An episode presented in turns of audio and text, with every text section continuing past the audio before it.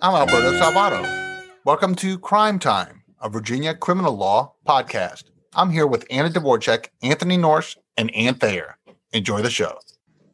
So here it is, legal disclaimer, because we are lawyers and we've got to write one. So if you are listening to this podcast, thank you. We sincerely hope you are listening to this podcast for its entertainment value and not with the intention of acquiring legal advice for any individual case or situation. I mean, come on, you wouldn't take advice from someone you have never met or spoken to directly, right? If you were bleeding profusely, you wouldn't listen to a podcast in hopes of a bandage somehow materializing over the internet and onto your 3D printer. Seeking actual legal advice can be just as important as a tourniquet. The hosts of this podcast are in no way intending to create an attorney client relationship with any listener. Sorry, we are sure you all are great people, but we cannot stress enough how little we know of you and your case.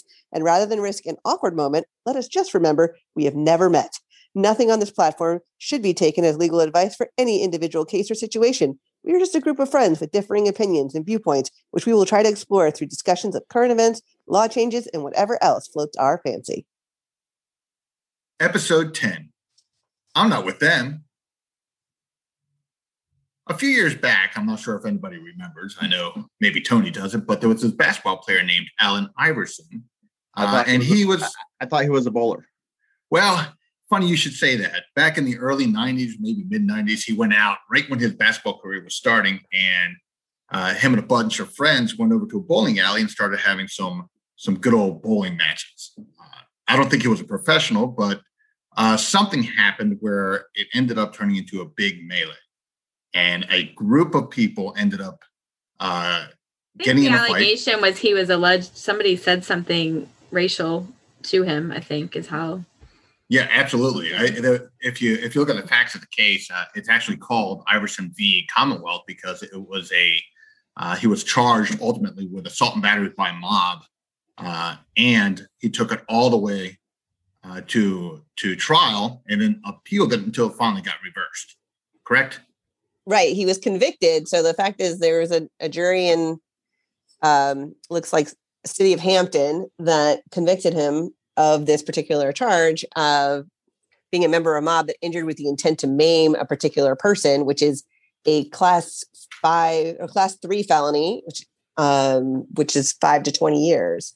Um, so he was convicted of some significant time, and his conviction was overturned on appeal. Is that the only charge that he had? Because I'm getting, I did some research over the weekend. And I, I looked up a whole bunch of mob cases and stuff like that, and there were a couple that uh, people were charged with multiple crimes. Like one was a robbery as well as assault and battery by mob. Uh, I'm trying to just get my facts straight before. before well, he may much. have been charged with other things, but the it appears that what was appealed was the uh, 18241, which is the mob malicious wounding. Okay. Um, and that was the issue that was appealed. So it may have been that he was only convicted of one thing, but so that was the only reading the facts, it looks like they took him out. Some of his friends might have taken him out of the bowling alley pretty early on. Uh, so other stuff might have happened after he left. Gotcha. And just to, it'll probably be helpful if we define what uh, uh, 18.2, the code section 18.2-41 says.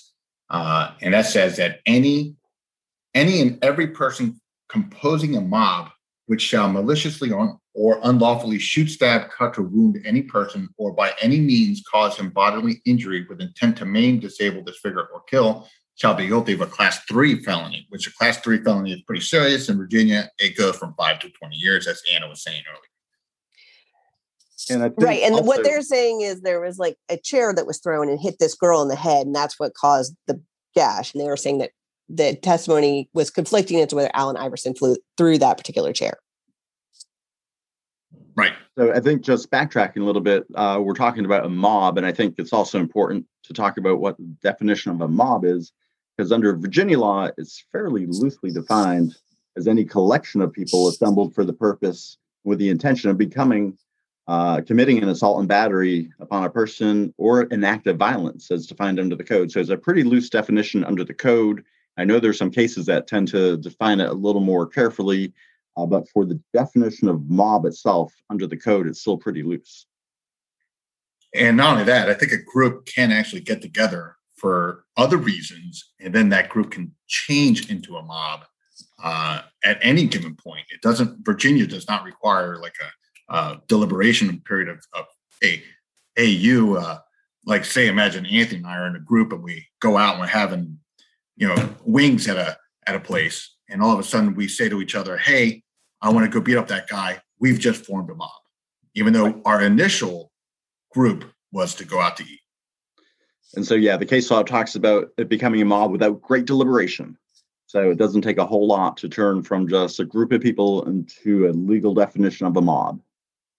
And why that's important is in cases where they're not quite sure who did what or who's the most responsible, they want they don't want groups of people, the, the code and the government doesn't want groups of people to take matters into their own hand and hands and become violent so that you can even if you don't stab or um, shoot someone, if they determine that you were part of a mob, you can be charged for that same action, regardless of you know whether you stabbed or shot anyone, which is very confusing for people because they're like, "Well, I didn't do anything. I was there. I was supporting my friend, but I wasn't. I actually I didn't do the things they're telling me that they're accusing me of." Um, and it's because they're accusing the entire mob of that um, and Alberto, what happened in Allen's case and Iverson's case? You mean inside the bowling alley? What happened there, or besides the bowling? Uh, well, there was bowling, but but what, not much what bowling ultimate, apparently. No, and I I I should be, be more clear. Like, so he was convicted, but what happened? What did the court of appeals find? Did he find that he was acting as part of a mob? No, they they they said there was enough to find uh, individual assault of conduct, but not that he assaulted anybody as part of a mob. So they couldn't prove that he himself uh, had come to some sort of an agreement or some sort of an understanding that he was acting as part of a group. Uh, and if you read those facts carefully, there was one point where I think Allen Iverson was speaking to somebody, uh, and the evidence came out that he never, this particular person, the victim, never saw Allen Iverson hit him or, or he never hit that person. Uh, and this person was talking to Allen Iverson got struck from a different angle by somebody else. And at that point, I think that's when Tony was saying that Allen Iverson was basically taken out of the bowling alley. So the Court of Appeal said, wait, there may have been assault of conduct there, but the evidence and it's the Commonwealth's burden to prove that Allen Iverson was part of this group or had come to a an agreement to be part of this group and acted in in uh what, what's the word in, in uh, conjunction with this group. Well, and that's a big point is just because someone's charged doesn't mean they're going to be able to prove the case. So people always think that once an officer charges you or charges are brought before the court that that means somebody's guilty, but you're presumed innocent and the Commonwealth attorney in Virginia has to convince a judge or a jury that you're guilty beyond a reasonable doubt, which in Virginia if it's with a jury, it's going to take all of those jurors to agree. And when you have cases like this, where maybe you had a part in it, but not the highest level part, or maybe you left, or maybe there were multiple groups that did different things, that makes it confusing for a jury. And that's where the reasonable doubt can kick in. And it's always interesting to me how the facts actually come out at a trial. Uh, when you're talking to a prosecutor, you're hearing one set of facts, you're hearing one point of view but even with this case, it was interesting because there were a lot of witnesses, all of whom had some conflicting testimony about exactly how everything happened. And so, uh, following up on what Ann was saying, is very interesting what actually happens at a trial. Even if it looks cut and dry when you're talking to a prosecutor, things happen during trials. Right. And in this case, Allen Iverson received 15 years in prison for his role in the fight. And luckily for him, his conviction was overturned. But even prior to his conviction being overturned, there was an outcry in his particular community, and he actually was granted clemency um, by the current governor at the time, and he only served four months of that 15 year sentence before his conviction was overturned. And thank God. I mean, he was, look at what would have been lost. Uh, he had an incredible career in the NBA. Uh, even now, he's doing a lot of uh, charity work. Uh, I think he's providing a lot of money for people who are up and coming stars in basketball. They're, he's paying for a lot of the, the, registration or administration fees. So you never know. It's it's it's uh, he's a good story, but you know, of course, all of this is is relevant these days because of what just happened January 6th. And in uh, in our government in our United States, and that's with the uh, the attack on the Capitol. Uh, and we were talking about how this could possibly, if this was in Virginia, how the assault by mob rules would apply. And I think it's just an excellent discussion if we wanted to start on that.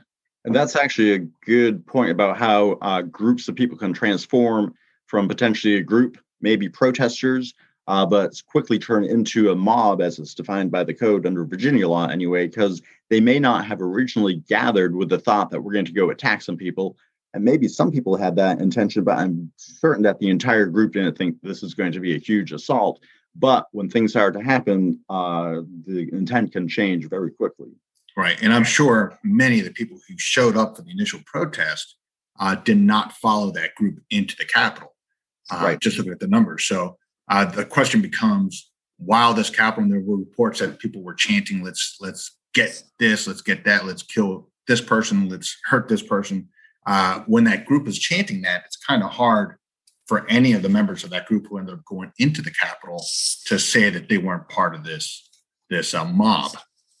And I think that's actually why I think the prosecutors are really focusing on trying to uh, find the planning of like the groups like the Proud Boys, their and the Three Percenters. These are groups um, that were within this mob, people that associated with um, the protesters at the Capitol, the January 6th insurrection. There are there are people there that were probably caught up in the moment and were trying to go in. There are people that trespass but aren't charged with violent acts. There are other people um, that prosecutors believe, you know, planned things like leaving. There, there are some people that outside certain areas had left pipe bombs. There were people that had brought certain types of weapons in, um, and that you know to to try to get a specific intent for the mob to try to tie these Proud Boys or uh, these other people together because I'm not sure about DC law or federal law, but certainly in Virginia law, when when someone is part of a mob and holding the intent, if they if they knew that there are other members of the mob that were intending to physically assault people, they knew that they were trying to whether it's Congress people or police, if they shared those intent, then those individuals within that group are equally culpable, whether or not they themselves, that particular officer on the head, or other police officers who were assaulted that day.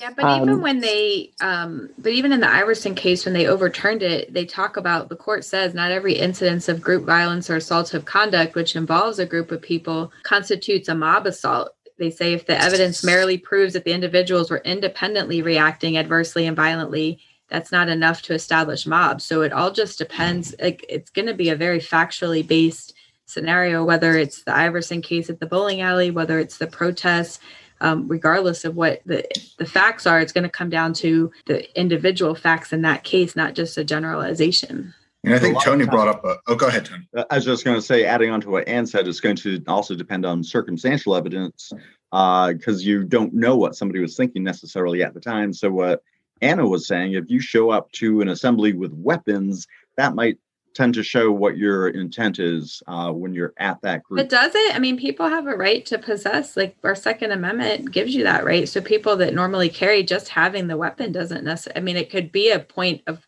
where they say you brought this wanting to cause violence, but it also is a constitutional right to carry. And you know, a lot of people might just carry zip ties around on a given day. I'm just well, anyway. So, I don't so agree. Other- I will. I will say that I don't agree that I, if I walked into the Capitol with a firearm, I would expect that I would be arrested and taken from me. I don't believe you have a Second Amendment right to storm the Capitol and take your firearm in there. I actually I think, think what, that it's an act. I, I don't I, mean necessarily I storming. I mean more just being present, just having. Yeah, and and I think Ann was saying like when they first arrived at the scene, they were just carrying their weapon, and which they they had a right to. Now, and, and the other point is, what if this group of people uh, could you have more than one mob within that group? Can you have, uh, I guess what we call factions? You have one group says, "Hey, I'm going to go, I'm going to go storm that Capitol," and they're chanting themselves, "Let's go get Pelosi! Let's go get Pelosi! Let's go get Pelosi!" And the other group's just saying, "Hey, I just want to go inside uh, and see what's going on." Uh, can you have multiple? Can you have multiple groups, or does one group transfer their intent to the entire group? I guess it's it's hard to say. I mean, if you saw people who had an intent that you didn't have. Let's say people are like, I'm going to go get Nancy Pelosi. You didn't have that intent at first. And then you're like, you know what? I agree. And I'm going to go with you. Like you can change your mind. You can, you can change your mind. I do want to point out with the second amendment thing, and this is, this is, this is, I want people to know whether or not you believe in absolute right to carry or not, there are reasonable restrictions, whether you consider the reason, there are restrictions on firearms on the nation's capital mall and other places where you cannot carry. So I don't want people out, you know, if you are going to carry your firearm in the nation's capital, please check regulations. If you want to challenge those laws by being arrested, great.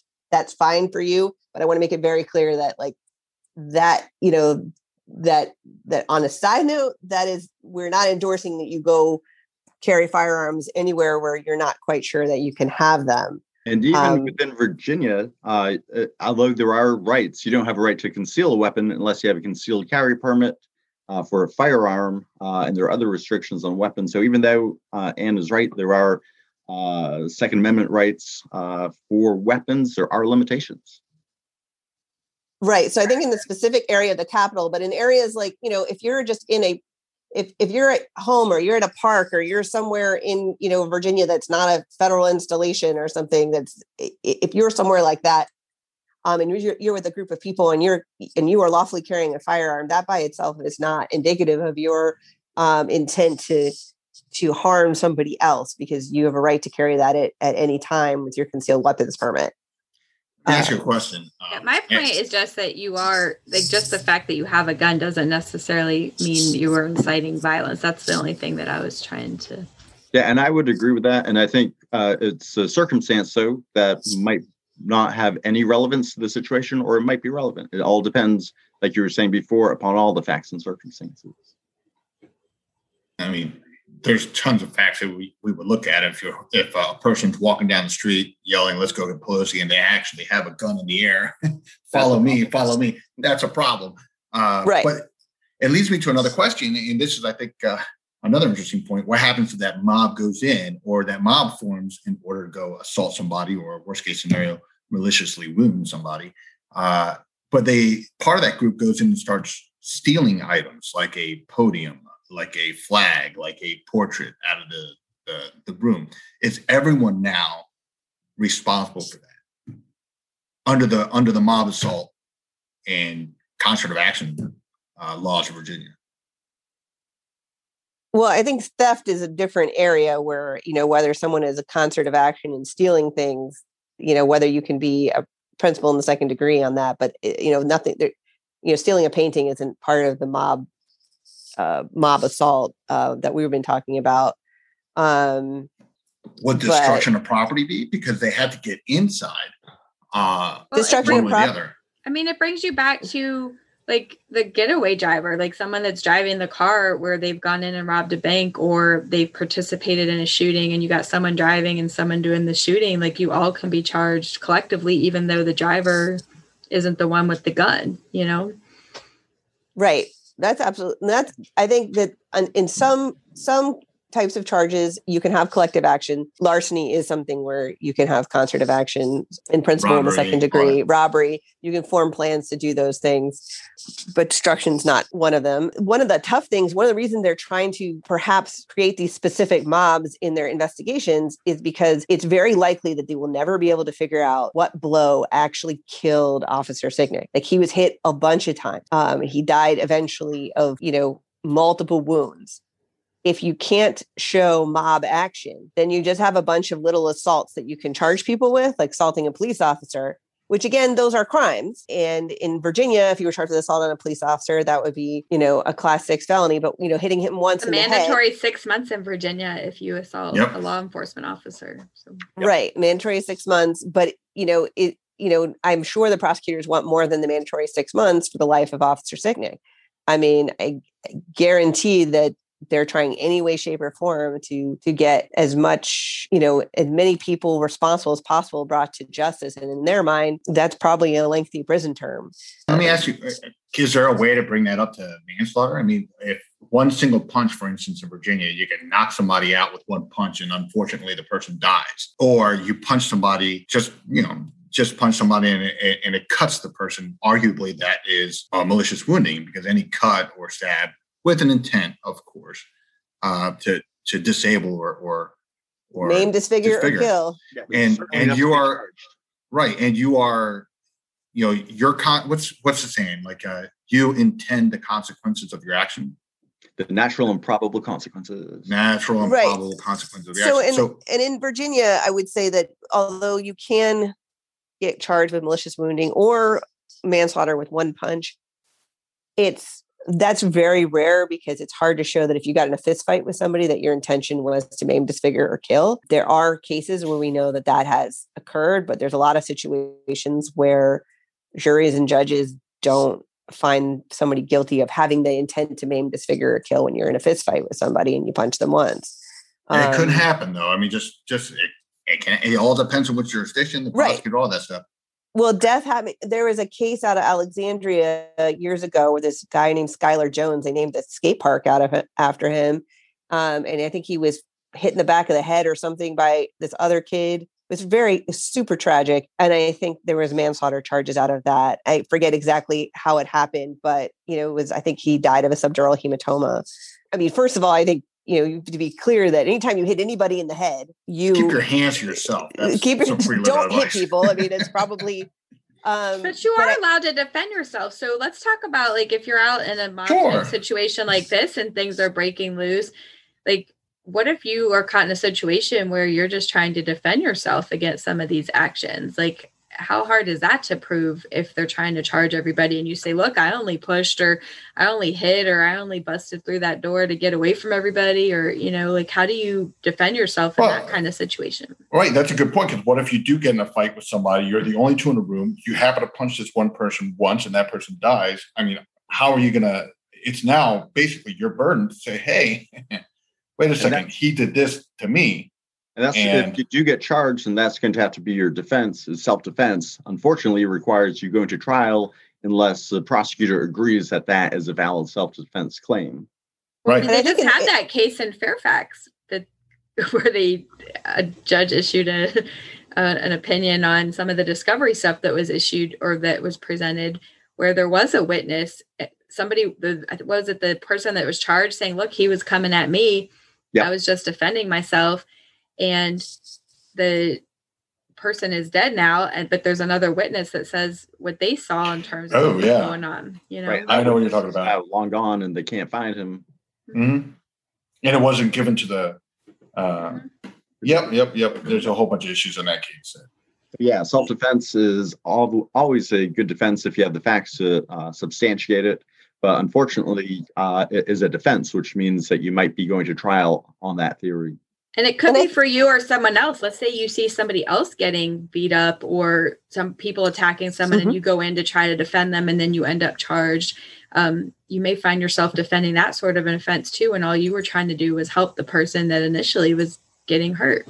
And I think in that bowling alley case, like you know, when we're talking about Iverson's case, like there's a lot of pe- situations where there would be defense of others defense in that, like or self defense. Either one would be absolute defenses, and you would you would have evidence. I think the difficulty here is in, uh, I mean, in, in the Capitol riots, is the people the people who are being hit are the, hitting police officers, and if police officers are hitting them back, you don't have a right to just hit a police officer and, and break into the Capitol. So, like that's a little different to be able you having self-defense or defense of others as your mindset and defense of others does not include uh, stopping the steal it definitely doesn't include you know saying i'm overturning an election that's not an appropriate defense so the appropriate defense is you know defense defense of others but if a police officer is trying to keep you out of something and you're attacking him there's you can't probably claim self-defense or defense of others You cause the situation that requires you to later defend yourself. There could be a situation where it's no longer self. You're either Yeah. technically getting into areas of obstruction of justice and things like that, where an officer is trying to engage in the duties to keep everybody safe and the public and protect everyone. And then they're not able to do that because your conduct is interfering with their ability um, to keep the peace in that whatever's going on in that situation. Well, it's the same on uh, you know every other case, and like just crimes in general. They always add or lead to many other interesting facts and other crimes that can be broken or can be charged as well. So, I mean, here you have a protest that was originally gathered for peaceful means, I, I would suspect, and next thing you know, you have one, actually five people ended up dying. Uh, and you have the storming of the Capitol, and you have destruction of property, you have theft inside there, and boy, as a prosecutor, it must be really hard to determine and pick and choose which people they're going to charge. Well, and that's the thing when you get into these situations that become public and there's pressure on people oh, to proceed, pressure, right? like then they start looking for every charge they can get you on. They're not just looking to make a deal or or let some people go. They're looking to get everyone they can for whatever many however many crimes, no matter what they are, you know. And they're looking for the best charges. I mean, they're they because they do not want to lose these cases so they're trying to get they're trying to sew up any kind of uh, pre-planning by people so you know not joe schmo came in with his wife and was at the rally and didn't go into the capitol or even the ones that went into the capitol and are charged with basically trespass or unlawful entry that those people you know who didn't violently engage in anyone or affiliated with any of those other groups, I think that generally those cases will be relatively routine. Maybe I'm wrong, but I think that the ones where people are involved in violence, they're going to try to get the tightest cases on those people. And, and I'm sure they've been scouring hours of footage because the video footage in these cases, the preservation of that kind of evidence is going to be key for any trial in this case. Right. And that's the thing. Uh, I mean, in this particular case, the one in the Capitol, there's tons of cameras, but even in everyday living, there's lots of cameras everywhere, uh, lots of people that are recording what's happening. And so there are fewer and fewer occasions where you can say it didn't happen that way because something's going to be on tape somewhere or on digital video somewhere. Or even just audio, even if they don't have a video, you could still hear, you know, what's being said or done. So any last thoughts that uh, anyone has? Alberto, I feel like we I can't fully understand your position. And maybe it's because I can only see half of your head that no one else can see because it's a podcast. You guys can't take my entire head. Okay. you can only have the top of my mind. So it's really like you're... let me move up so you guys can see me on this podcast. I apologize. Um, and I apologize to the audience who has no yeah, they have no idea what's going on. But I don't I'm think sorry. I don't think they want to know. no, no, I think you're right. I, I mean, for Pete's sake, I, I, get a little bit relaxed on my chair, and next thing you know, I'm I'm destroying the entire podcast. I, apo- I apologize for being distracting. There's um, no relaxing here. I'm just waiting for July 1st so I can partake another right, other. So uh, moving along, it's imp- it's important as we're kind of wrapping up today, just to understand that being in a group and just saying I didn't do something may not be enough to get you out of charges or to win your case, um, you really have to take positive action to really leave the situation. Or if you're going to engage in behavior, you have to make sure that it's lawful so that you're not being charged. Or if you are charged, you have defenses to it. Right. And like we were talking about, everything is very facts specific. So even if you think uh, you're just there for protests, things can change uh, as the situation develops.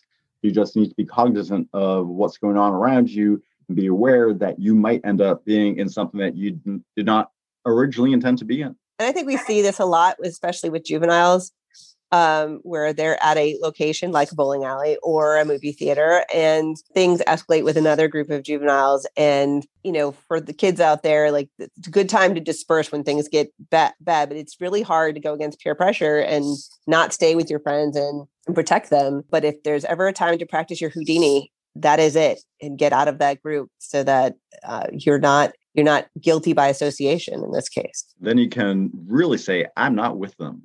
Yep. I like to say make like a motor and run. I kind of made that up just now. I, i'm not sure where i heard that before but i am going to pat myself on the back. Thank you very much. There you go. There you, the- there you have it everyone. That's that's what you need to do when you're in these situations. Make tell a dad joke like, like alberto. Thanks for joining us on crime time Please join us again for our next episode.